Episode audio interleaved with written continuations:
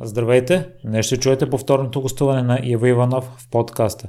Той живее в Канзас и работи като маркетингов директор и спортен треньор там, а на по-широката аудитория е познат като писател и автор на книгите Кривата на щастието и Отвъд играта. Ако имате непремирими истории и желаете да ги споделите, свържете се с мен и следващият гост на подкаста може да сте вие. Ако посланието на проекта ви допада и искате да се включите в него с нещо, което наистина ще ви доставя удоволствие да правите, може да ми пишете във Facebook страницата на Примиримите подкаст. За всякакви други мнения, критики, препоръки, се чувствайте напълно свободни да го направите на същото място, като всяко ваше съобщение е изключително ценно за мен. Сега ви оставям с увлекателните мисли, разкази и истории на Иво.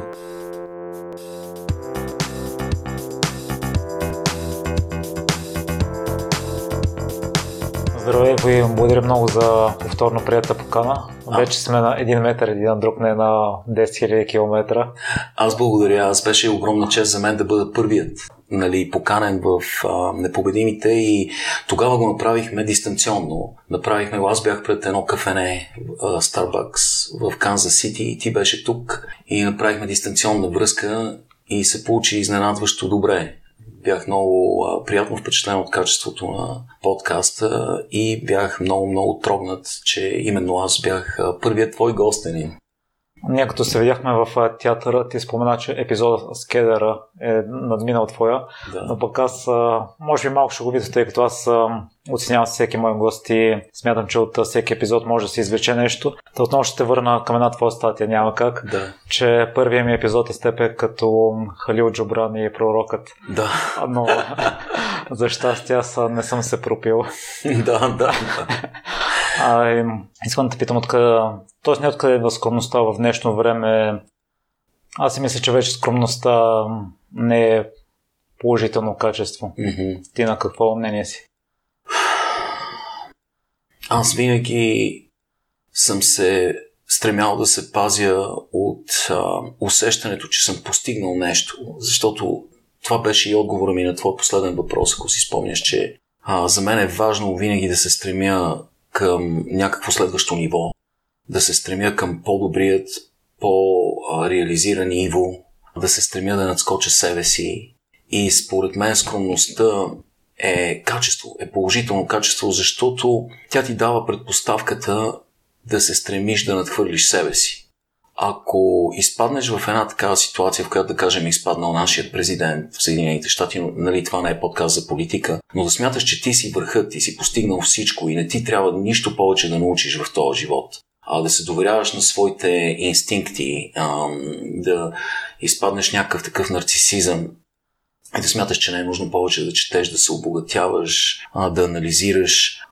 Това, според мен, моментално те ограничава и те праща в, а, с постоянно състояние на стагнация. Така че аз се опитвам винаги да бъда скромен. Всъщност аз съм скромен по природа, и което звучи нескромно, парадоксално, да го кажа. но, но всъщност е истина и никога нямам усещането, винаги съм страдал от комплекс за малоценност, някакъв такъв. Така че винаги се стремя да, да постигна нещо повече от това, което съм постигнал и винаги гледам на себе си като човек, който не се е реализирал напълно. А ти в края на първения разговор споменаваш, че липсата на самочувствие понякога може да е достоинство. Това ли имаш предвид за да, Да, това имам предвид. В същото време човек трябва да има и самочувствие. Ясно е, че трябва да имаш самочувствие, за да можеш да създадеш нещо с увереност. Ако си в постоянно състояние на колебание, а, няма да напишеш нито едно изречение. Нали, ти ще го пренаписваш, ще го редактираш един милион пъти и никога няма да имаш чувството, че това изречение е завършено. Така че човек трябва да има и самочувствие. Въпросът е да намериш този крехък баланс между самочувствие и скромност, който да ти позволява да бъдеш функционален. Ива тук аз се признавам за виновен. Успяваш ли да си починеш в България? Защото според мен всички медии искат твоето присъствие, твоите енциклопедични познания, е. томове с истории. Е, едва ли са енциклопедични, но а, да, има нещо такова, че аз като си дойда, понеже съм и малко по-екзотичен на хората тук, понеже и си идвам веднъж годината, не съм тук непрекъснато и нали, съм и малко по-интересен и според мен това е причината а, много приятели мои, които сега вече работят в медии, да се свържат с мен и да кажат защо не ни гостуваш. Както ти, нали? както много други приятели. И аз не мога да откажа на тези хора, защото държа на тях и защото аз се поставям на тяхно място и аз до голяма степен съм един от тях също. И аз по един или друг начин работя в медии и знам, че на тях това съдържание им е необходимо точно в този момент. Особено в началото на лятото, когато гостите започват да отиват по морета, потенциални гости. И аз съм тук за, да кажем, 4 седмици, малко по-малко този път. И това е възможност за тези мои приятели да получат малко по-различно съдържание. Така че аз нямам наистина време да отида някъде на море или на планина за цяла седмица и оставам тук и участвам в много предавания, подкастинги и така нататък.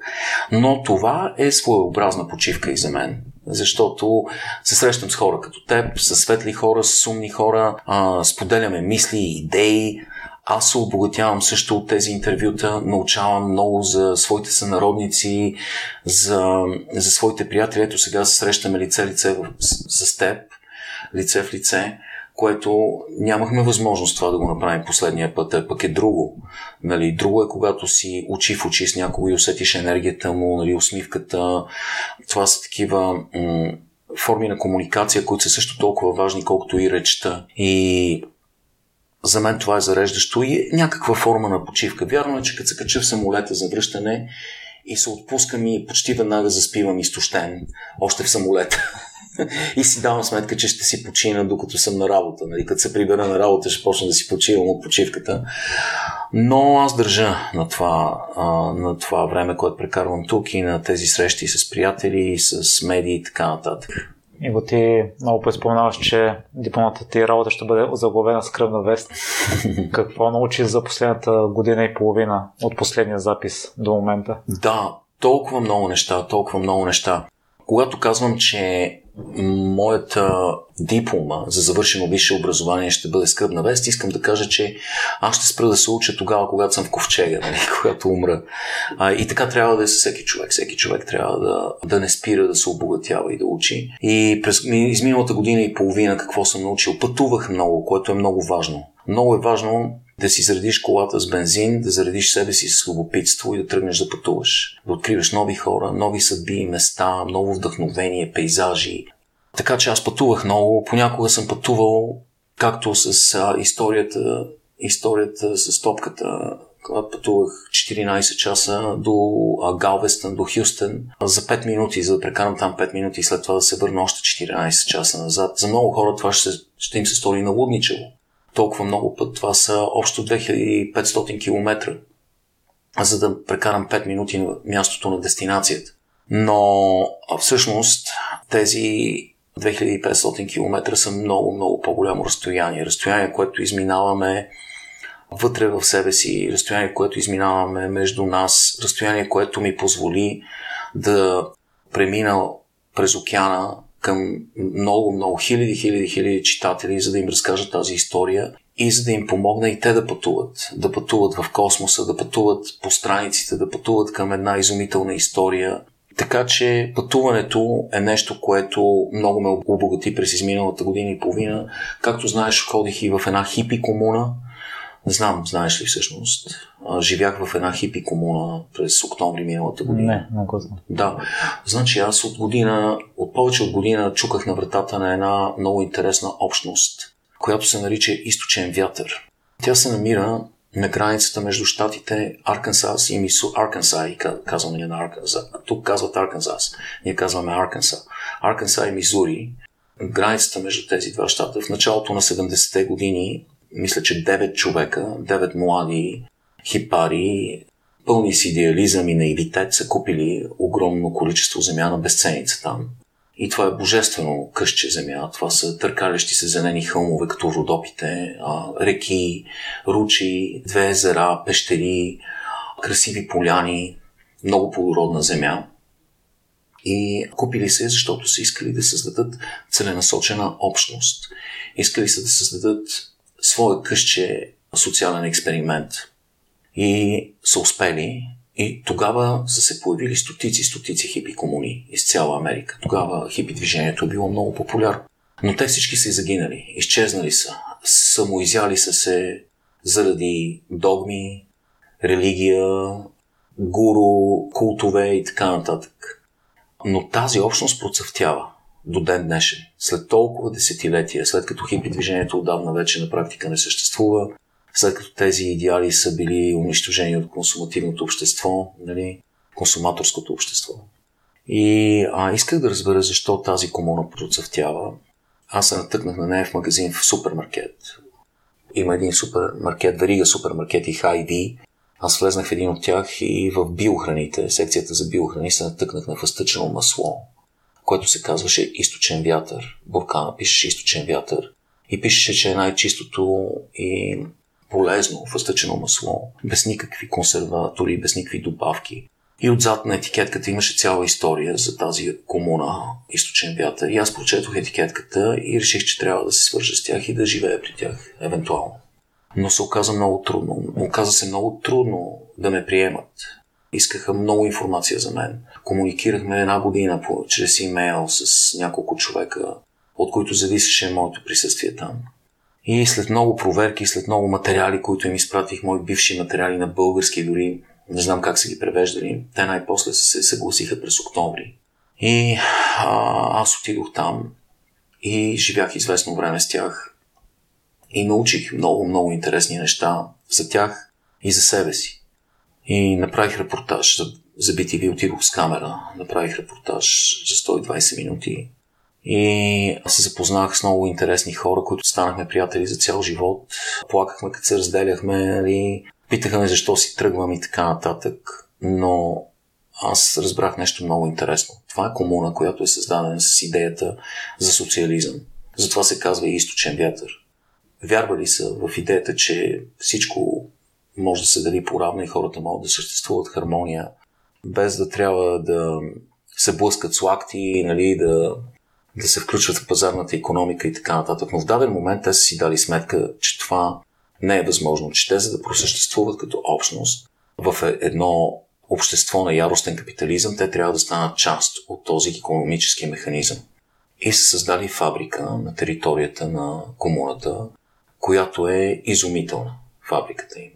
Всичко останало е хипария. Те си правят барачки, живеят барачките си, карат колела навсякъде, обличат се като хипари или въобще не се обличат. Дрехите не са задължителни. Много хора си ходят без никакви дрехи, абсолютно. Без никакъв проблем. Няма предразсъдъци, няма догми, няма религия, няма харизматични лидери. и всичко се, всички решения се взимат с гласуване. Всички хора гласуват и всеки има равностоен глас за всеки друг. И, а, но фабриката, Фабриката е нещо друго. Фабриката влизаш и е кристална чистота, облича се в специални дрехи с ръкавици, с, нали, аз и ти имаме бради, нали, и слагаме специални маски за брадите, за косата и за да бъде абсолютна чистота вътре. Мием, мием ръцете си като пред операция, преди да влезнем вътре, с специални сапуни, всеки, всичко. И вътре имат много модерни машини, обаче всичко е направено така, че въстъченото масло да бъде изцяло натурално. Те получават ядките си от Бразилия, от конкретни фермери, с които те имат установени взаимоотношения и знаят, че процесът на отглеждане на ядките е възможно най-чистият. И действително въстъченото им масло е изумително и се продава в големи вериги в цяла Америка и те правят милиони, милиони, милиони долари комуната, в която живеят 110 човека, прави милиони долари. Обаче всеки долар се разделя по-равно между всички. И също така се отделят от тези пари, за да има всеки член на комуната здравна застраховка. И ако се разболее, да, не се, да, да няма проблеми. В същото време те се пазят от а, такива харизматични лидери, за които споменах. И когато се появи някой човек, който се опитва да бъде техен водач, те имат разговор с него обикновено и казват, виж, ние сме оцеляли през всички тези десетилетия, именно защото сме се просто противопоставили на атмосфера на култ. Ние не изповядваме религия. Всеки може да има каквато религия си поиска тук. Може да си будист, християнин, мюсюлман, какъвто искаш, но не я налага и на другите. Просто изповядвай своята религия, моли се на когото искаш, но не го налагай на другите. Вечер стават диви купони, дигат се лагерни огньове с танци и музика. Музиката е от огромно значение за тях. Има великолепно студио, са си построили, в което се записва музика с всякакви инструменти. Имат канута, които принадлежат на всички. Когато ти хрумне, грабваш кануто и влизаш в реката, отиваш по езерата, излети в пещерите. Храната е великолепна, защото е тяхна храна. Те имат крави, имат кози, имат овци, пилета, яйца, оранжери, домати, краставици, зеленчуци, всичко си отглеждат сами и, и се изхранват от, от земята. Има, повечето хора са на твоя възраст, повечето хора са млади, между 25 и 35 години е по-голямата част. Те гледат да не приемат хора, които са възрастни, защото си дават сметка, че те нали, се разболяват много и ще се превърнат в време. За комуната, освен това, се иска да работиш 35 часа на седмица. Независимо какво, каквото можеш. Може да е на компютър, може да е в фабриката, може да готвиш, може да гледаш деца, нали, или градинарство да се занимаваш, или да доиш кравите. Това, в което те бива. Но си изисква да работиш 35 часа в седмица и има малки деца, които ходят на училище, идва рейс и ги кара в най-близкото градче, където има училище и си ходят на училище и така. Живеят в хармония и всеки идва и си тръгва, когато си пожелае, няма ограда. И много хора си тръгват в даден момент. И живеят няколко години, някои живеят 10 години, други 15, и си тръгват, други живеят цял живот, има и гробище. Та така, много интересно преживяване. Иво, ще ми се да науча и като цяло за живота в щатите. Може би ти си един от най-подходящите хора, тъй като обиколил всяко кътче там. Аз съм бил като турист, но едно е да отидеш там за няколко месеца, друго е да живееш много години. Да, да. Живота в Штатите се различава, както то това се е превърнало в стереотип, но действително основното различие е подхода към работата и професионализмът. Работата е религия там и за мен аз да, да дойда тук за 4 седмици е нещо нечувано. Това успявам да го направя, защото съм в, а, на едно и също работно място от 25 години. Четвърт век работя на едно и също работно място и някакси съм си извоювал правото да се измъкне за цял месец, което е нещо изумително в щатите. Хората там взимат една седмица отпуска обикновено. Майчеството е 2-3 седмици. Няма никой да ти пази мястото две години и да ти се плаща две години, за да отгледаш детето си. Много е жестоко и не съм съгласен с този аспект на живота там и хората като че ли обричат голяма част от живота си на работата, а забравят, че всъщност по-ценното нещо са роднините, децата, семейството, приятелите, пътуването, природата, живота, възможността да се насладиш на всеки един момент.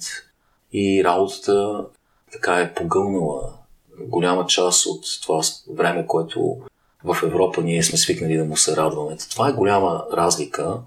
За инфраструктурата е ясно, че в Штатите има много, много, много добре изградена инфраструктура, колосални градове. Естествено, друга много очевидно нещо е, че това е много дерегулирано общество от страна на големите корпорации, са изключително дерегулирани и с облегчени данъци. И това е спомогнало за развитието на колосални корпорации. На градовете са просто чудовищни, а, нали, центровете са нали, доминират огромни небостъргачи, нали, с, а, а, в които а, функционират големи корпорации.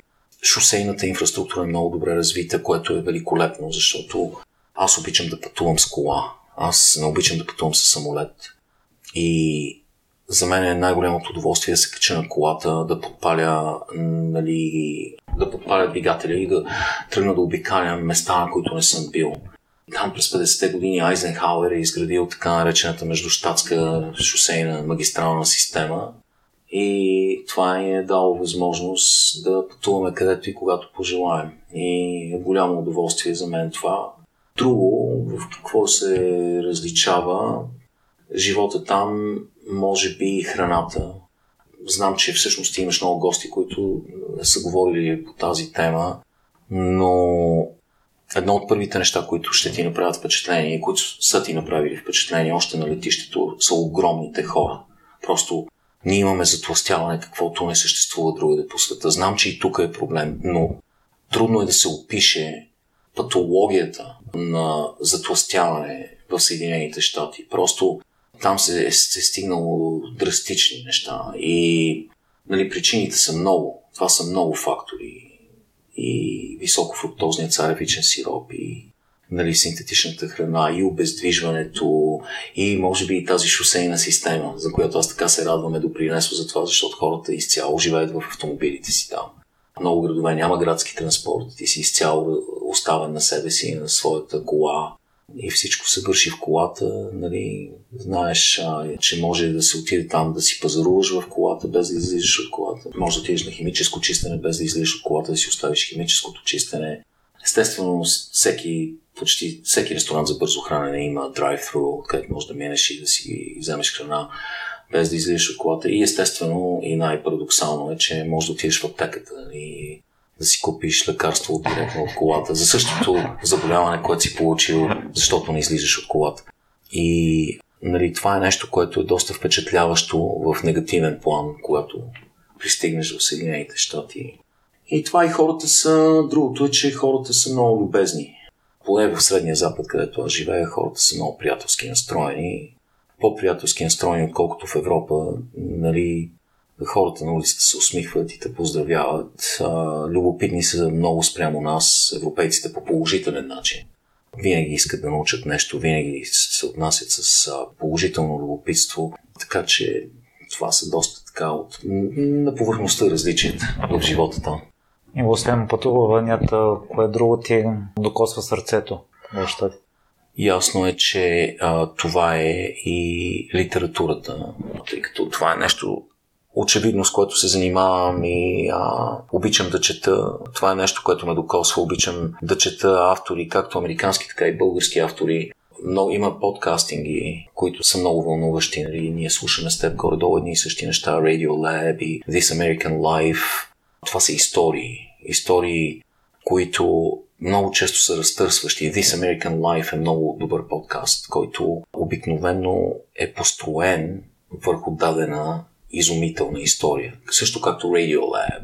Така че напоследък подкастингите също много обичам кинематографията и съм голям такъв кинефил или не знам каква е точната дума, но много обичам да гледам филми и обичам да гледам филми, които са по-скоро са произведения на изкуството, отколкото блокбастери и това са филмите, заради които наричаме киното седмо изкуство.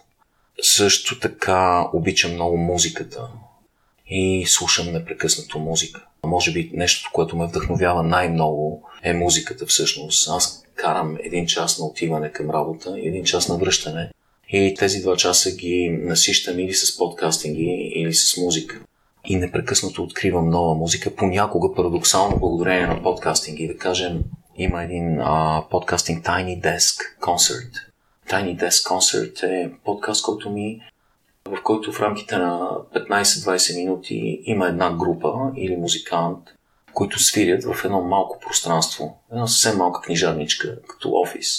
И на това му казва Tiny Desk Concert и е станало много, много популярно, популярен подкаст, всъщност е изцяло музика. И благодарение на него откривам много интересни нови групи. Оказва се, че има огромно изобилие от музика, и всъщност ние често казваме, хората от моята генерация казват, ай, музиката загина, рок н рол вече не съществува, нали? никой не слуша музика, но не е така. Има страшно много групи. Просто дистрибуцията на музика се промени. Вече големите компании като Emi, Sony и така нататък, те не са вече голям играч в разпространението на музиката. И трябва просто да знаеш къде да я търсиш в интернет пространството и ще откриеш неописуеми виртуозни музиканти, много вдъхновяваща музика. Така че музиката е нещо друго, което ме вдъхновява и ще продължава да ме вдъхновява. Общо взето нещата около нас, спорта, нали, наблюдавайки спортни състезания, откривам вдъхновение в а, изумителни постижения. Баскетбола винаги ме вдъхновява, така че продължавам да гледам баскетбол. Той се развива, той е динамична система. Той е отворена система и все по-нови и нови неща откривам и откривам вдъхновение в собствените си отбори, които тренирам и които непрекъснато ме изненадват с силата си, с а, сила на волята, с а, великолепни характери, на които се натъквам в своите отбори, които тренирам. и естествено в работата си, тъй като аз работя като директор по маркетинг за компания, която помага на хора с увреждания. И около мен е пълно с хора с увреждания, които всичките са ми приятели и често идват в офиса ми да, да ме прегърнат. Това е приятелство. Аз съм директор по маркетинг и графичен дизайнер и веб дизайнер, видео нали, едитор и нямам непрекъснат досек с тях, но страшно приятелство имам с всички тези хора и аз ходя и ги снимам а, понякога за интернет страницата, за брошури, за такива неща. И за мен е празник всеки път, когато съм в домовете им и ги снимам или в парка, или където и да е, или на работата им, защото те и работят. И аз сме създали приятелства до такава степен, че си пишем и се обаждаме по телефона, ходим си на гости. Така че моето ежедневие е пълно с източници на вдъхновение. А на другия пояс, от какво се разочарова живота в Штатите? О, в, а, живота в Штатите. Вече засегнахме малка част от тази тема за свръх, нали, тази фиксация с работата и естествено засегнахме темата за затластяването и обездвижването. Но много е трудно да отговоря на този въпрос без да се насочим към политическия живот. И ще опитам по възможно най-дипломатичния начин да отговоря. Разочарован съм от политическата атмосфера в момента в Съединените щати и от а, деконструкцията на този идеал на Америка като melting pot, нали, място, където може да се смесят различни видове сплави и да се получи а, стомана. Нали. И за съжаление в момента Съединените щати са изправени пред много голямо изпитание. Екзистенциален тест за това, което са. Дали те ще останат това, което са, или ще се превърнат в нещо друго, което никога не са били. И а, разочарован съм от речника на, на тези сили, които нали, насочват страната в тази посока. Не е лошо страната да отива ту вдясно, ту вляво, това е нормално. Понякога отива прекалено много вляво и това е разрушително. Понякога отива прекалено много вдясно и това е лошо. Но е наистина разочароващо, когато отиде в едната посока и остане там и това се превърне в екстремизъм. И изпитвам така известно, известна боязън, защото аз съм дете на 20 век. Най-ужасният век в историята на човечеството. Най-разрушителният век в историята на човечеството. Няма столетие в нашата история, в което да са били убити повече хора, да са загинали повече хора. От войни, болести, студени войни, геноцид и така нататък и така нататък. И аз поглеждам в момента и откривам наречието на 20 век в а, атмосферата на 21 век, навсякъде, във въздуха, в речника на лидерите, в тяхното поведение, в а, вълните от омраза и нетърпимост. И си давам сметка, че ние повтаряме грешките на 20, на 20 век. И изходът, като че ли винаги е един и същ, и е катастрофален. Така че от това съм разочарован. Не вярвах, че Америка, Съединените щати, ще стигнат до там. Но сме на път. Има един много, много известен надпис под статуята на свободата, който за мен е символ на Съединените щати. Няма да го цитирам, трябва да го прочетете сами, но ние сме на път да бъде премахнат този надпис. И дори в момента, сред а, държавния елит, има такова движение да се премахне този надпис, наистина физически да бъде премахнат. Иво, искам да засегна малко темата за победата на всяка цена, но преди това ще те попитам по какъв начин учиш твоите отбори да приемат победите и загубите. Ти спомена вече при разговора с Пепи, че ги учиш и двете да ги приемат с достоинство. Да. Но на друго какво да. ги учиш? Иска се изключителен характер, за да победиш достоинство, изключителен характер, за да загубиш достоинство. И се иска много голяма подготовка, образователна подготовка и житейска подготовка. Как уча моите отбори? Винаги аз се опитвам, преди да е започнал сезонът още, да имам поне няколко разговора с тях за това, кое всъщност е важно в живота. Естествено, че всички искаме да победим. И аз ги мотивирам за победа. Аз ги подготвям да бият във всеки един матч. Но не на всяка цена. Не на всяка цена. При момчетата, естествено, е по-лесна мотивацията. Ние в тази възраст, тези деца са на 15, 16, 17 и 18 години. В тази възраст момчетата са един огромен резервуар с тестостерон. Те искат да победят така или иначе. Агресивността е част от натурата ни в тази възраст и ние искаме да бием. Искаме да сме победители. А, с тях ми е много лесно да ги мотивирам да победят. А, с момичетата е малко по-сложно и по-трудно. И при тях има механизъм, при тях вече е много важна положителната мотивация. И е много по-важно да ги да наблегнеш на нещата, които правят добре, отколкото да ги критикуваш безмилостно за нещата, които правят зле. Така че мотивацията за победа аз съм ги подготвил за, за това и винаги се опитвам да им кажа, че независимо дали победят или не, това ще е само фаза в техния живот. Това е много малка фаза. И причината те да играят в отбора и причината да са част от това състезание не е да... Те няма да станат световни олимпийски шампиони. На тях няма да им платим за това нещо. Причината е, че тяхното участие в спорта е формиращ елемент. Той ще им помогне да се формират като личности. Това е колективен спорт. Футбола е колективен спорт. И аз така им казвам, вижте, ние сме в един колектив в момента. Футбол е колективен спорт. Най-хубавото на това, че тези, тези 4 години вие ще играете футбол, е, че през целия си останал живот, животът е колективен спорт. И вие ще трябва да функционирате в колектив, където и да отидете. И ще трябва да разчитате един на друг. Вие сега в момента, без дори да го осъзнавате, изграждате тези изумителни комуникационни качества и некомуникационни качества, които ще ви помогнат да работите в синхрон един с друг в живота. Дали ще бъде в някаква компания и корпорация или може би ще станете учители и ще трябва да бъдете в учителски колектив, но вие ще бъдете в колектив. И ако станете добър отбор сега и се научите как интуитивно да си помагате да компенсирате дефицитите си и да печелите и да губите, вие това ще бъдете способни да го направите и в големият страшен живот, който ви очаква. И те като че ли го разбират, това са все будни хора и те го разбират. И когато започнем да побеждаваме някого а, и вкараме 3, 4, 5, 6 гола, аз дори вече не е необходимо да им го казвам. И те сами намаляват темпото.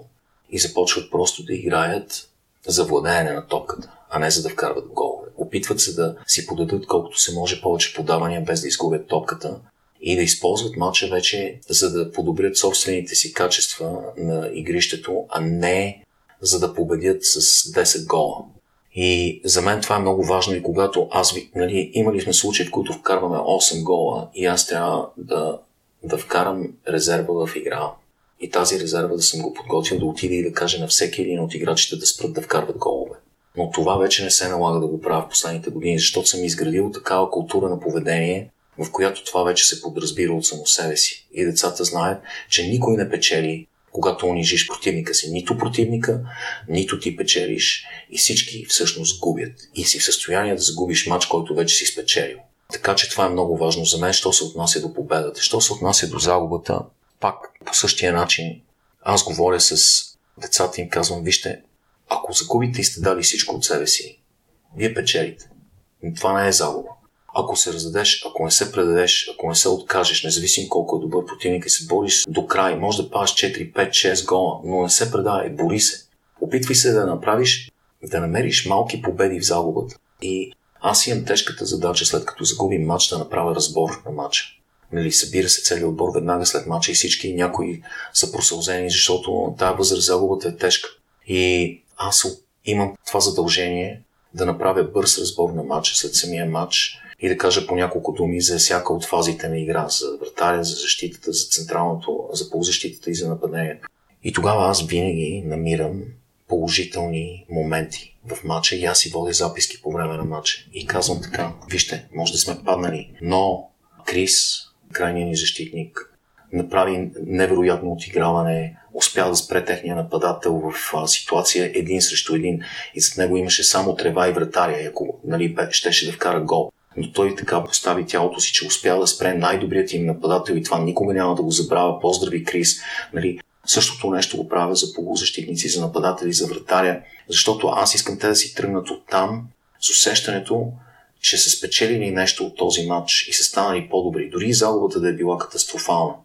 Така че за мен е много важно децата да не бъдат съсипани, след един такъв матч и да вземат нещо положително. Стига да са дали всичко от себе си. Ако са се разхождали и са мързалували и са се лигавили, нали, което много рядко се случва в моите отбори, тогава вече е време за критика. Тогава вече казваш, съжалявам, но вие разочаровахте и мен, и родителите, и публиката, и себе си, и училището, и нашия град, и нашата общност. Защото ние сме място, което дава всичко от себе си. Така човек може да победи дори когато е загубил и да загуби дори когато победи. И в мен ме очуди много от това, че се чувстваш виновен, когато използваш junk defense, дори да спечелите след това. Да. чувстваш виновно. Предполагам, че си чувал за книгата на брат Гилбърт, да. Е, един от треньорите на Андреа да си да. да спечелиш грозно. Да. В разговор ни предния път ти спомнаш за това, че ирационалният глад на колездачите да спечелят това колкото на Франция, малко или много са си в спорта. Да. Но за да постигнем такива успехи, било то в спорта или в живота, не трябва ли да притежаваме тези качества, защото ако не го направим, то някой друг ще ни измести, защото да. ще е готов да. да го направи. Да, ти си забелязал, че аз имам проблем с тези компромиси, с спортсменството. Имам проблем, когато се налага да заобиколя малко спортсменството, за да спечеля матч. Може би имам прекалено силно магнетизиран морален компас. И ти спомена junk defense. За слушателите, които не знаят, в баскетбола има junk defense. В баскетбола понякога, всъщност много често става така, че отборът ти играе срещу петима човека, обаче един от тях е много, много, много добър или много, много, много висок или и двете. И особено в гимназиите често се прибягва до така наречената буклучава защита, jump defense, в която ти слагаш отбора в зона, да играе в зона 2-2, зона 2-2. Това означава наказателното поле, полето за 3 секунди в баскетбол. Слагаш двама човека на, на двата вър, върха на четириъгълника и двама долу и четири човека играят зона. Обаче един човек следва навсякъде по петите техния най-добър играч и го изморява, и го съсипва, и не му позволява да получи топката. И когато този човек се измори, той започва да играе зона, а някой от зоната, който си е почивал, отива да го преследва и да му досажда и да бъде негова сянка. И това е някакси много нечестен начин да спечелиш матч, защото нещата не са, няма, някакси ти нарушаваш равновесието, просто защото другия отбор има един играч, който е много добър. В баскетбола това му казват box and one, котия и един, защото четиримата човека наподобяват котия, очертанията на котия и box and one. Този един след. Има също triangle and two. Когато има двама много добри играчи и другия отбор, пращаш двама човека да преследват, а другите остават в триъгълник triangle and two и играят такава получава защита. В футбола има такава ситуация, в която всеки човек си охранява зоната, както сме свикнали. Нали? И вече нали, има безброй 4-4-2 и така нататък. Обаче, когато има някой, който аз не мога да опазя, който е страшно бърз и страшно добър, а, нали, е елитен играч, моите зони се задъхват и не могат да смогнат, не могат дори да си помогнат да го опазят. Той минава през тях, като все едно не съществува. Тогава аз прибягвам до бокучава защита и слагам един човек, вкарвам. И обикновено е човек от пейката, който обаче е физически добре а, издръжлив и правя негова сянка този играч и правя живота му кошмар, за да не може да получи топката дори. Когато я получи, този човек е в краката му непрекъснато, непрекъснато. И понеже в гимназиалния футбол там имаш право на безброй смени. Колкото искаш смени, аз постоянно пускам свежи крака срещу този човек. Свежи хора, свежи хора, свежи хора. Докато не го изтощя. И понякога печелиме матчове по този начин и аз винаги, винаги след такъв матч отивам и се извинявам на двама човека. На този играч и на треньора. Им казвам, много съжалявам. Това беше единствения начин да ви спрем. И това всъщност е комплимент към теб като играч и към отбора. Нали, начин, това, че играем тази бокучава защита е комплимент към твоите качества, но си давам сметка, че някакси им чувствам, че трябва да си пусна душ веднага след такъв матч. Чувствам се мръсен. Нали, на твой въпрос, дали не е част от играта? Да, част от играта. Аз не нарушавам правилата. В правилника няма нищо срещу това. Няма... Не е забранено. Но някакси има правилник, който е вътре в мен, който ме кара да прибягвам колкото се може по-рядко до този прием и всъщност се опитвам да го избягвам колкото се може по-често и само когато е крайно наложително, когато става дума за плейофи, нали, или когато матча е нали, последен матч, матчово от сезона и е много важно за класирането ни. Тогава вече нали, победа на всяка цена. Нали, но а, има нещо друго. А, в обиколката на Франция вече става дума за нарушаване на правилника, нали, за нарушаване на правилата. Това вече е друга, нали, друга история. Но ти ще, сигурно ще ми отговориш добре, но когато всеки човек нарушава правилата, когато 100% от участниците в обиколката на Франция взимат допинг, това не изравнява ли всъщност усилията и насили ти поставен в ситуация, в която ти ще загубиш, ако не нарушаваш правилата. И ти си прав. Така че това е много такава тема, размита тема, която няма м- ясни, ясни очертания и е трудно да бъде дефинирана. Да, размита е тази граница, тази вълнообразна, неясна граница между това, което е позволено и това, което е непозволено в спорта. Но аз поне за себе си аз се опитвам да спазвам два правилника. Правилника на играта е и моят вътрешен правилник. Иво, искаме да поговорим и за напрежението, тъй като в обиколата на Франция най-големият фаворит няма да може да участва. И сега като ко-лидер ще бъде един много млад, но много талантлив и много силен състезател. И гледах едно американско предаване и именно това спореха водещите, тъй като е толкова млад, трябва ли да му се даде отговорната задача да бъде лидер или е по-хубаво да го запазят ти по какъв начин се справиш с напрежението в твоите отбори и да предпазиш твоите играчи, тъй като те там споделяха, че някои се справят добре с напрежението, други не чак толкова. Децата, като са на крехка възраст, да. може да има и негативни последици в да. бъдеще. Да кажем, аз никога не слагам, понеже имаме подобна ситуация в гимназиалния спорт в Америка. Имаш право в Америка да играеш 4 години в гимназията. И те са разделени на freshman, sophomore, junior и senior. Freshman са първа година в гимназия, sophomore са втора, junior трета и senior четвърта година.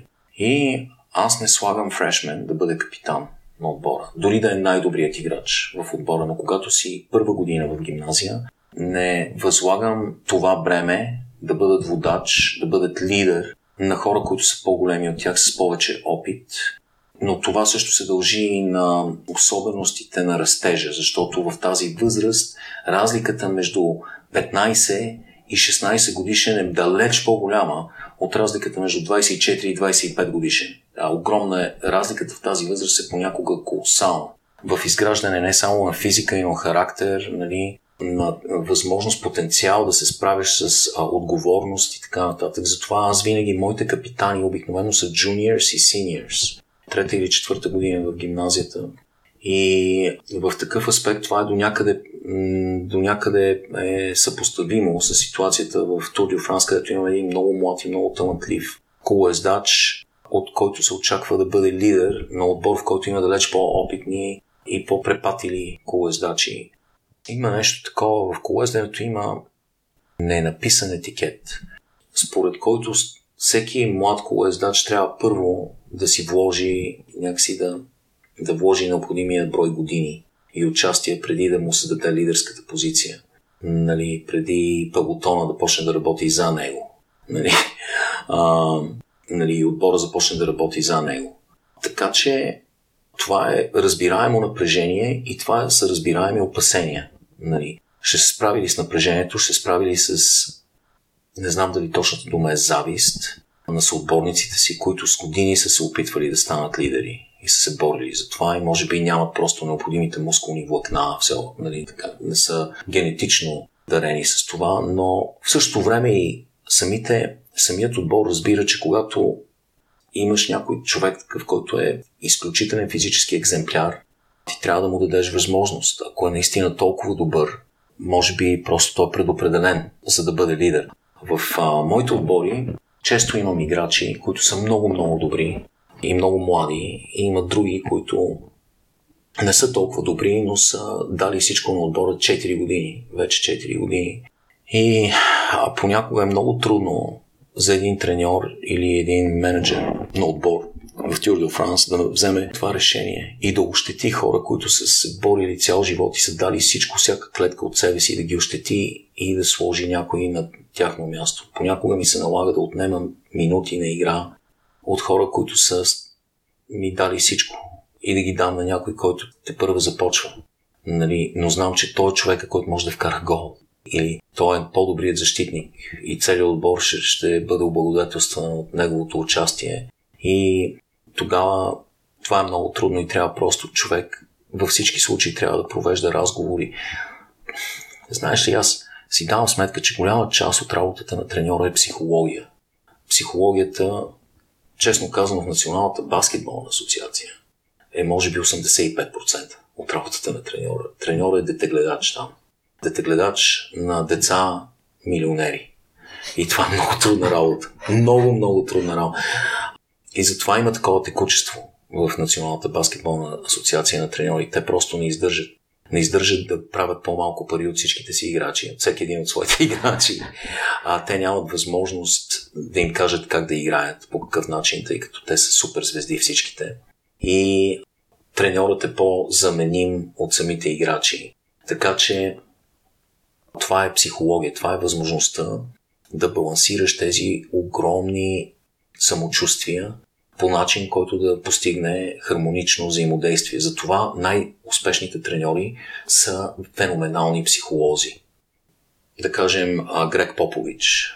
Грег Попович е брилянтен стратег, естествено, треньорът на Сан Антонио Спърс. Но той е далеч по-добър психолог. Той е в състояние да уравновеси тези големи, големи самочувствия, голямо его и да го подчини на общото. Нали, същото се отнася за треньори като Ред Ауербах.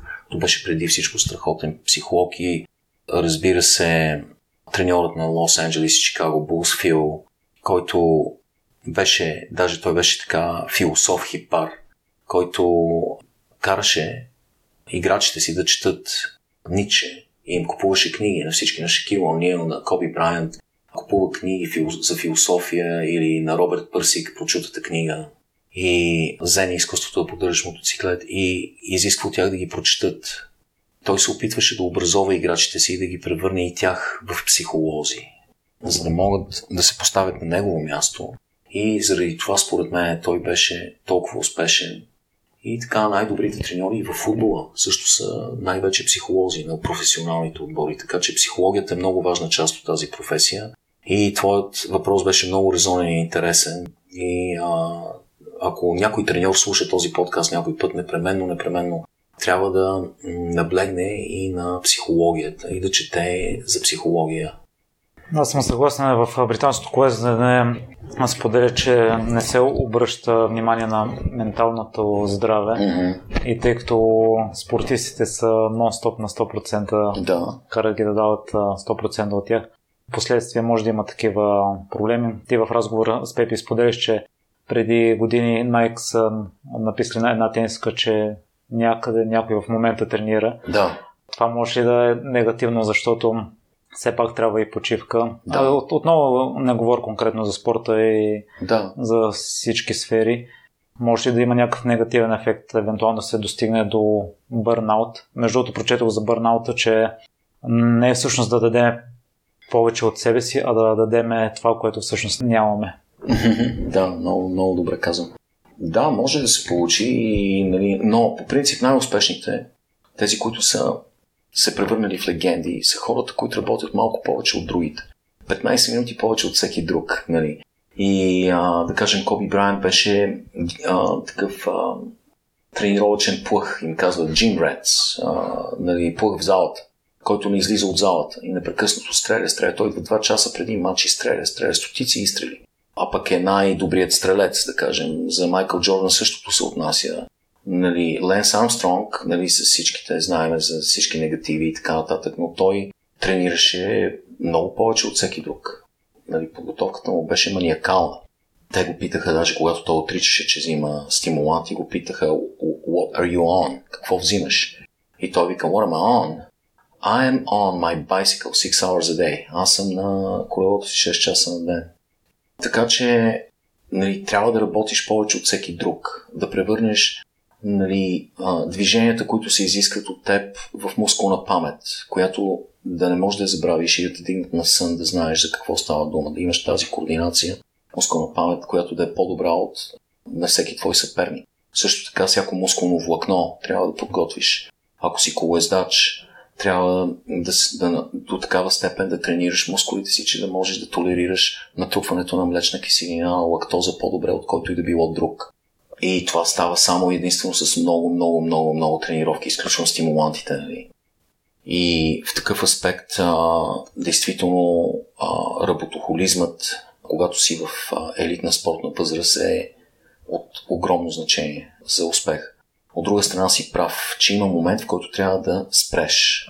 Трябва да знаеш кога трябва да спреш. И дори има такъв момент на свръхвъзстановяване. Той е много, нали, той е физиологично обоснован. В спортове като колезденето или маратона, или нали, бягането, има момент на свръхвъзстановяване, в който като си тренирал твърде дълго и спреш известно време, всъщност ти получаваш, да кажем, за няколко дена спираш и получаваш прилив на но, нови мускулни влакна, нали, на, но, на нова, а, нов аеробен капацитет. Още по-голям, без да си тренирал. И това е важно. Това е езикът на тялото. Твоят организъм ти говори на физиологично ниво и ти казва това се иска от тебе. Иска се да спреш. Аз ще продължа да работя в твоя полза. Нали? Но ако спреш да твърде дълго, вече пак нещата почват да атрофират. Така че има си и там граница, има си... Всеки човек има различна физиология. За бърнаут, ти това, което имаш предвид също за бърнаут е на психическо ниво. Нали? Че човек в един момент губи мотивация. Нали? И този бърнаут, той, те кара да, да се сгромолясаш. Ментално, психически се сгромолясваш и, и не искаш повече да се занимаваш с този спорт. И това е момента, в който хората се отказват завинаги от спорта. Така че и това е важно, да си вземеш почивка. Да дадеш възможност на любовта ти към спорта да се възстанови. Нали? И се получава наистина, и аз като бях млад, а, съм стрелял до безумие в жеги, в а, студ, в а, градушка. Нали, ние играехме в руската гимназия в сня, на сняг, играехме баскетбол с Кедера, Манченко, Милен Велчев, после стана финансов министр, ние бяхме там един отбор, играехме баскетбол. Но си спомням как валеше сняг и в снежните преспи играехме баскетбол, тичахме в студа с измръзнали пръсти и топката дори не отскачаше от земята и само с пасове играехме. И играеш, играеш, играеш, играеш и в един момент започва да, се отвръщаваш от самия спорт, от самата игра. Нещо, което си обичал цял живот, усещаш, че имаш нетърпимост към него. Това е момента, в който трябва да спреш и да вземеш нещо друго известно време и ще установиш как след седмица или две изведнъж ще има реставрация на твоята любов към спорта и ще се върнеш към него. Но не трябва на сила да продължаваш. Нали? И ако има треньор, който те изтезава и те кара да продължаваш, е добре е да имаш разговор с този треньор и му кажеш не, искам да спра. Сега е момент, защото ще намразя спорта книгата на Агаси има няколко такива момента, които си казваш, Боже, ако той имаше възможност да спре за известно време, нали, с всичките успехи, които е постигнал, той сигурно ще, ще бъде още по-добър тенисист. Нали, щеше да обича тениса, вместо да го ненавижда с цялата си същност. Така че да, има крайности, които трябва да се избягват. Както всичко в живота, не само в спорта. И ти като изключителен психолог, като тренер си известен и с иновативните методи, откъде черпиш тази креативност? А, креативност. Ами, е, креативност не знам. Аз винаги съм имал малко развинтано въображение, а което сигурно си личи от, от някои от историите. Те са документални, но аз тук там си позволявам такива нали, отклонения, а, ретардации. Да кажем, имаше една статия за тенис, която бях написал за един легендарен матч между Рафаел Надал и Роджер Федерер и аз го съпоставих с един друг матч между Бьорн Борг и Джон Макенрол. И в един момент се отклоних и започнах да говоря за това как а, нали, топ спина на Надал е част от арсенала на сатаната и как да, нали, този топ спин, този фаут всъщност е в Ада, в деветия кръг на Ада и сатаната го държи там в една клетка и от време на време го пуска. Нали, фаутът излиза и, и появява се на Уимбълдън и се връща обратно в клетката. Нали, и позволявам си такива безобразия. Така че имам, имам а, такова въображение малко откачено и нестандартно и понякога измислям неща, които да ми бъдат от полза в треньорската професия и в писането. Просто си ги измислям. Сядам и аз си съм малко свръханалитичен да кажем в момента, докато говорим, и ако ти пиеш чай, да кажем, аз почвам да мисля откъде, откъде е дошъл този чай. Дали е от Цейлон, дали къде са били тези листа, в какъв тропически климат са били, къде е, ги е печало слънцето, кой ги е набрал, как са стигнали до, чак до България, как са били преработени, откъде си ги купил, за да стигнат точно при тебе и какъв ли е вкусът на този чай. Даваш ли си ти сметка, че този вкус се дължи на толкова много неща, на цяла верига. Така че понякога прекалявам с свръханалитичност, понякога гледам даден предмет, гледам тази чаша и се замислям за молекулярната структура на самото стъкло и как ние всички сме направени от едни и същ материал и как е възможно аз и ти да сме едно и също нещо на атомно ниво с тази стъклена чаша. И така че аз съм свръханалитичен и понякога сядам и почвам да деконструирам дадена стратегия в спорта. И стигам до интересни изводи. Например, в футбола аз имах проблеми в началото с един от отборите си, в който двата крайни полузащитника отказваха да покриват своите зони в полузащитата и се събираха към центъра на игрището. И ам, също се отнася и за крайните ми защитници. Отиваха в центъра. Ако топката е, нали, попадне в централната част на игрището, те прекалено много се сбиваха към топката и се оголваше огромно пространство в, а, а, и техните полузащитници оставаха непокрити и цели зони оставаха отворени. И аз тогава започнах да правя ни игрички по футбол на малки врати, в които слагах двете врати, най-както играваме футбол на малки врати. Обаче слагах и две кофи за буклук, ги обръщах на, на, на, надолу, така че кофата за буклук да е на тревата, отвора на кофата на буклук да е на тревата.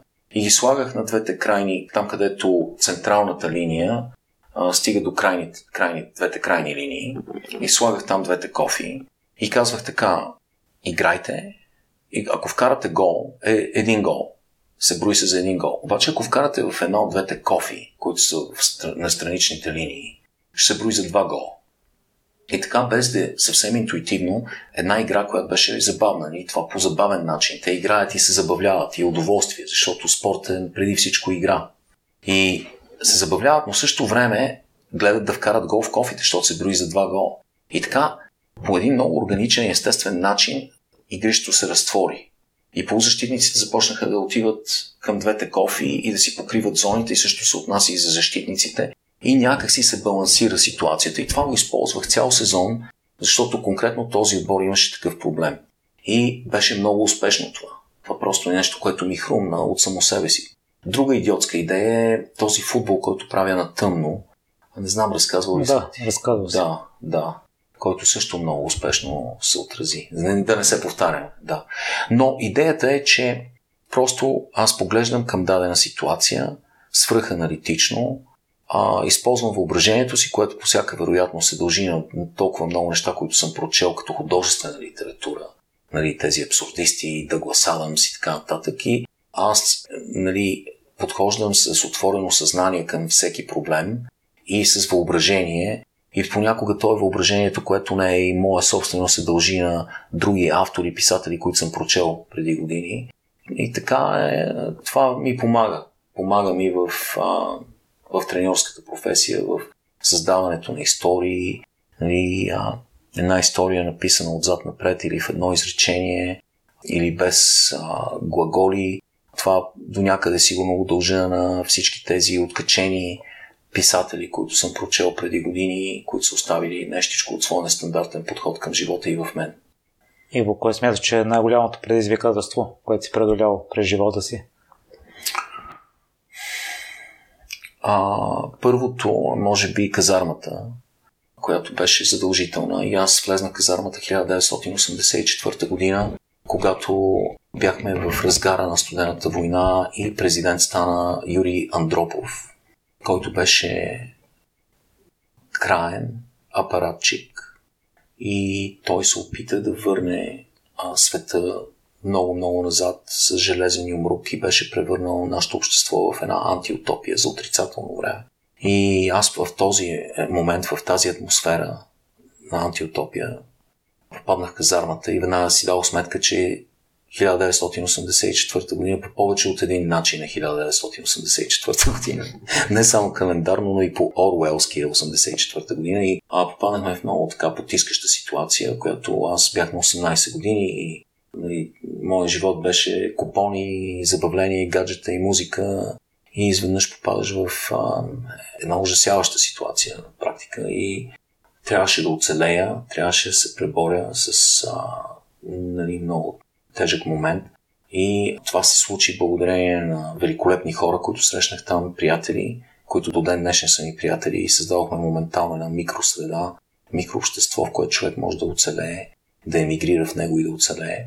И а, също така, благодарение на разбирането, че ми е дадена възможност, че това изпитание а, ще ме изгради като човек. И аз го използвах максимално и станах по-добър, по-пълноценен човек след казармата. Това беше първото.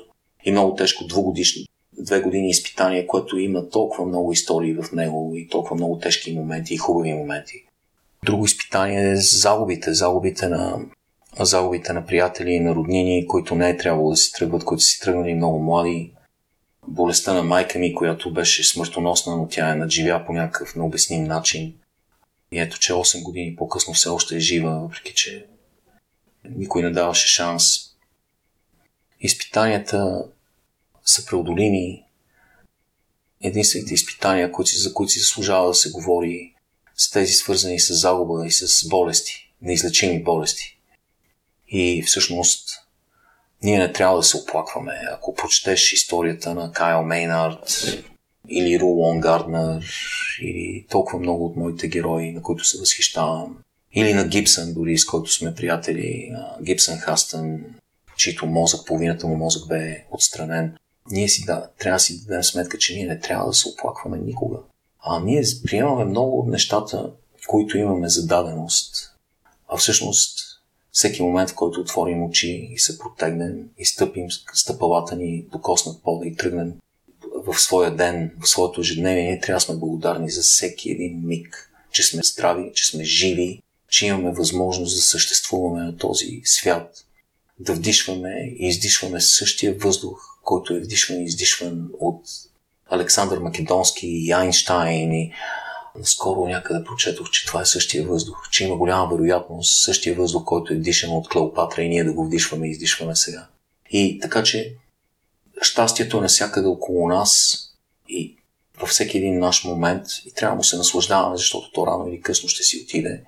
Така че препятствията, които аз съм преживял, са тези свързани с необратима загуба в момента, в който племенникът ми загина трагично или пък който загубих най-добрия си приятел, пак в трагична катастрофа, или другият ми най-добър приятел, който си отиде неочаквано от инфаркт. Това са моите изпитания, това са нещата, които знам, че никога няма да преодолея и които завинаги ще бъдат част от а, моя свят, нали, трагична част от моя свят. Иво, в разговора с Пепи споделяш, че всеки човек има свои вътрешни демони. Твоите какви са? А, всеки човек има демони, да. Ти знаеш историята за, за двата вълка. Знаеш притчата за двата да. вълка, нали? За противоречието между доброто и злото, но всъщност доброто и злото не са ясно разграничени в живота.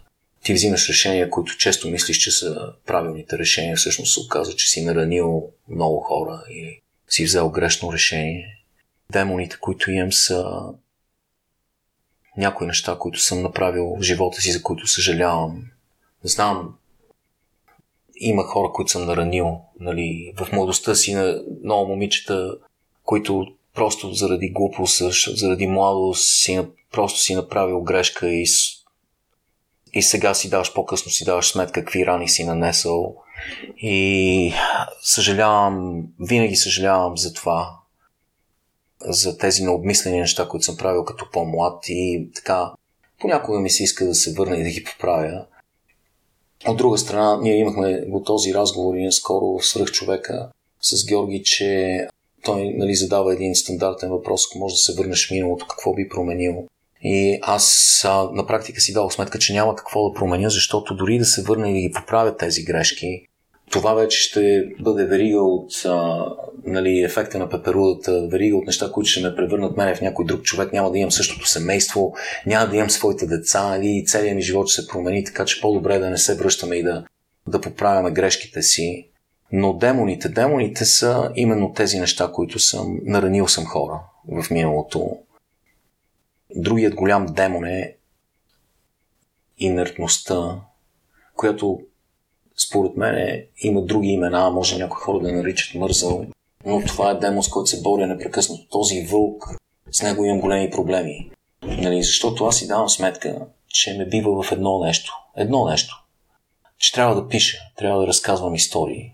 Много хора ми го казват, защо не пишеш, защо не пишеш. И аз все го отлагам. И може би причината е, че искам да живея. Искам да се забавлявам, искам да пътувам и да снимам, да срещам хора, да прегръщам нови хора, да имам нови преживявания. И писането е а, малко противоположността на живот. Трябва да живееш, за да пишеш, естествено, но за да пиша трябва да спра.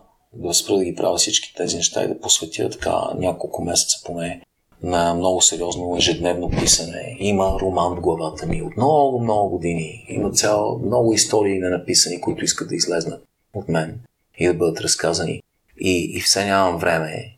И това е едно дяволче в мен, което ме гложда непрекъснато и, и е в борба, постоянна борба с добрия вълк, с а, добрия демон. Нали, с ангелът и демонът са в постоянна битка и ангел казва се дни Напиши нещо, защото ти мислиш само за себе си.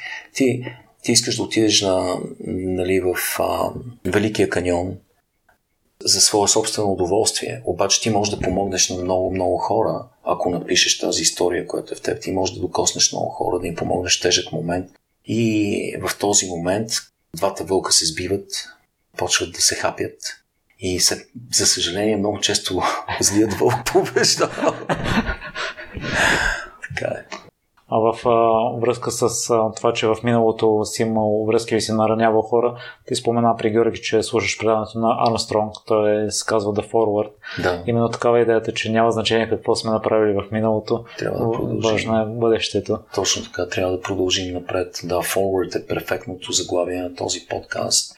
И аз, аз се радвам, че Ленс Армстронг откри, че е експерти в други области, в областта да говори с хора и да стига до дъното на техните истории и да предостави много проникновен и смислен анализ на техните послания, да ги направи достояние за много хора и време е да, да погледнем трезво на нещата и да намерим в себе си силата да му простим на този човек, защото той е прав, че по негово време всички взимаха. Абсолютно всички взимаха дроги. И той нямаше да бъде в равностойна ситуация, ако той не беше взимал. Неговия проблем са лъжите, нали, опоритите, агресивн, агресивното отношение към хората, които го изобличаваха и обвиняваха. Но е време да, да обърнем страницата, защото ние никога няма да прочетем книгата, ако останем на същата страница. И трябва да продължим напред, както той казва, да forward. Така че да, тези демони от миналото, те са в нас, но ние не можем да, да, да, да, мислим само за тях и да им дадем възможност да наделеят. И трябва наистина да обърнем страница, каквото и да сме правили в миналото, когато и да сме наранили, трябва да намерим начин да, да продължим напред. В гостуването ти преди обед спомена, че си вегетарианец, да. но там каза, че историята е дълга да. и няма време да я разкажеш, аз не я знам. Да. А, ами вече 33 години, почти 34 години не съм ял месо.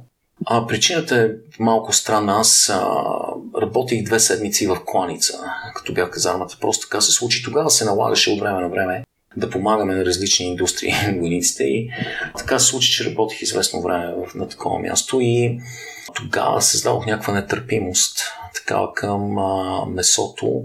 Не спрях веднага да имам месо. Завърших казармата и след това известно време, малко, малко, малко вече си дадох сметка, че имам проблеми психически и тази травма е била тежка. Тежко място. Аз, честно да си кажа, според мен повечето хора, дори хора, които са така доста всеотдайни месоядци, биха имали проблем, ако работят на такова място и за известно време поне. Аз не съм от тези досадни вегетарианци или вегани, които досаждат на хората и им обясняват как това е начин да се живее и те са убийци на животни и така нататък и така нататък. Това са глупости. И аз много мразя такова нравоучителство. Ние сме месояци. Човешките същества са създадени така. Ние имаме нужда от незаменими аминокиселини и те съществуват а, в а, нали, земната фауна на места, където просто ние сме месояци. И аз не досаждам на хората. Това е мой личен избор. Интересното при мен е, че аз преодолях тази психическа травма. Няколко години след това нямах проблем. Можех да почна да ям месо. Но интересното миро е, че физиологията ми, тялото ми се беше адаптирало до толкова да живее без месо, че аз почнах да имам проблеми. Опитите ми, няколкото опита да почна да ям месо, почнах да имам проблеми с храносмилането. Не може. Имах, не исках месо. Тялото ми казваше, нямаме нужда вече от месо.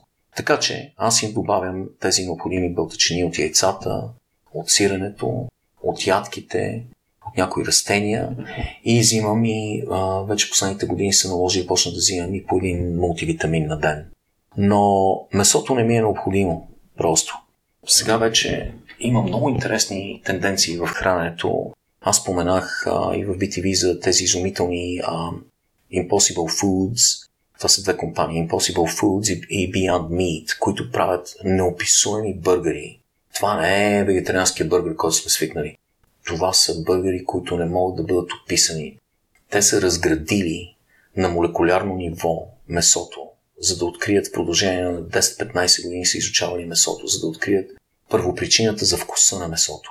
Кое всъщност дава на месото неговия вкус? Кое прави месото да, да има вкуса на месо? И са стигнали до един протеин, който се казва хим протеин. И за тяхно а, изненада, приятна изненада, са установили, че той присъства в корените на растенията под формата на лег глобулин. Това е всъщност хим протеина в растенията, в корените на растенията се намира този лек глобулин, който им позволява да фиксират азота от почвата, да изтеглят азот от почвата. И те започват да синтезират този лек глобулин в лабораторни условия и да правят бъргър, който има абсолютно същия вкус като месото. И видът му е толкова... Не, не е възможно да, да кажеш, че не е месо. Като го натиснеш, самия бъргър цвърчи, като го натиснеш, пуска същите сокове, същия цвят си, миризма, всичко е точно като истинско парче. И аз, когато купих, когато го купих и го опитах, изпитах огризения. Казах си, аз 30 години съм ял месо и сега ям месо. И след това, веднага, частица от секундата по-късно си казах, чакай, това всъщност не е месо. Има компания, която се казва Memphis Foods, за която не говорих в BTV. Memphis Foods правят месо по много интересен начин в лабораторни условия те изтеглят чрез биопсия живи клетки от живи животни, без да ги убиват. Взимат, да кажем, клетки от а, патица. Изтеглят няколко клетки, слагат ги в един биогенератор, му казват. Биореактор, извинявай, биореактор, който прилича на малка микровълнова печка и клонират тези клетки и ги превръщат в пържола. Това е клонирано месо. След това умъртвяват тези клетки чрез хипоксия спират достъпа им за кислород и веднага я сготвят. Сготвят пържолата в, а, нали, с сос, с подправки и така нататък.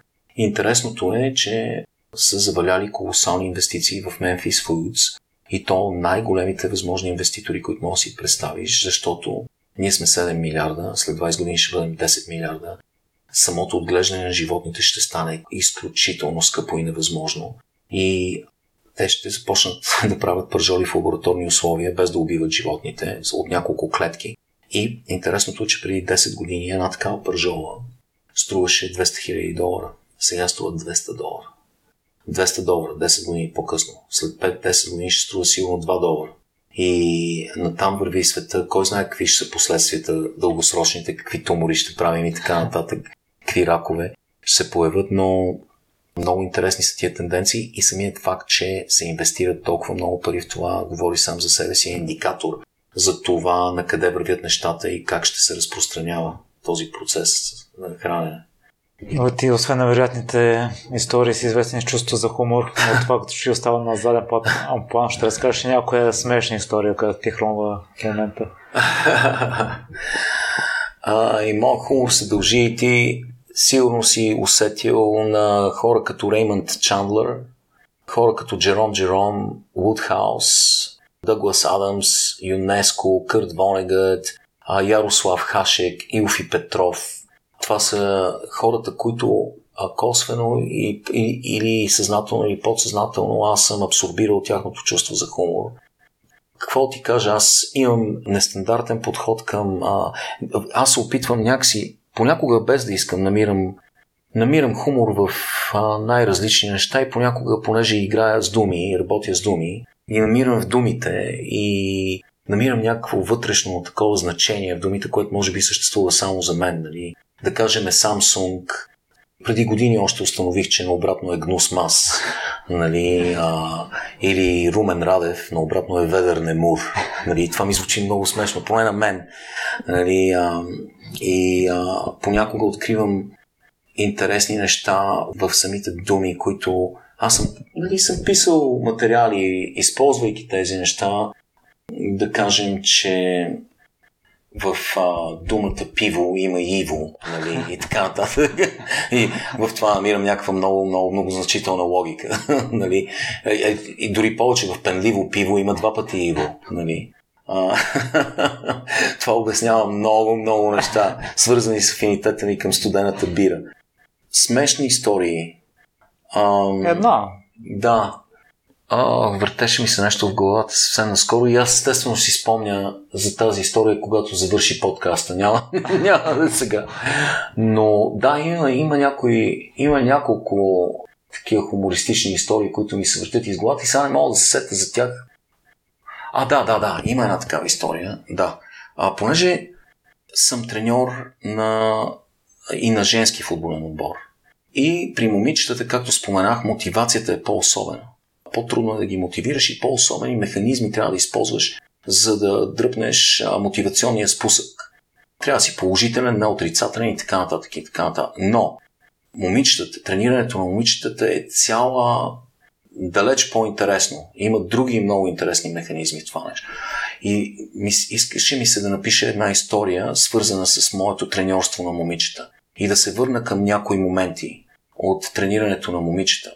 Да кажем, факта, че имах един период, в който почнахме да падаме, защото централната ми полузащитничка, която беше много, много добра, по някаква необяснима причина пропускаше такива пасови коридори към най-добрата ми нападателка, която се откъсваше, минаваше през двама защитници и чакаше топката за да вкара гол. И тя ни подаваше и ни подава. И в един момент естествено се сетих, че става дума за момче, което е застанало между тях двете и че двете си падат по едно и също момче. И след това вече винаги знам кога две момичета в моят отбор харесват едно също момче. Нали? А, и такива истории, те са страшно много и много интересни. Имаше един момент, в който тренирах пак, а, така се случи, че трябваше да тренирам някакви момичета и те бяха страшно начинаещи, но беше баскетболен отбор. Баскетболен отбор. И те бяха просто много от тях не бяха играли баскетбол през живота си. Нямаше достатъчно момичета в отбора и бяхме включили няколко, които никога не бяха играли. И те не можеха да вкарат кош и беше, беше мъчение. И в един момент едно от тези момичета, което никога не беше играло, в разгара на матча постави феноменален заслон, изумителен заслон, който беше като по учебник. За моя изненада, аз не, нямах възможност дори да науча как да го направи това. Освободи се с едно прелесно движение, всичко като по учебник. Сякаш я усени нещо, някакво прозрение. Знаеш, жесток заслон. Освободи се, получи топката от контразаслона, получи топката и поднесе под коша и вкара кош. За първ път първи кош, първи заслон. И аз бях изумен и мача свърши. И аз се прегръщам.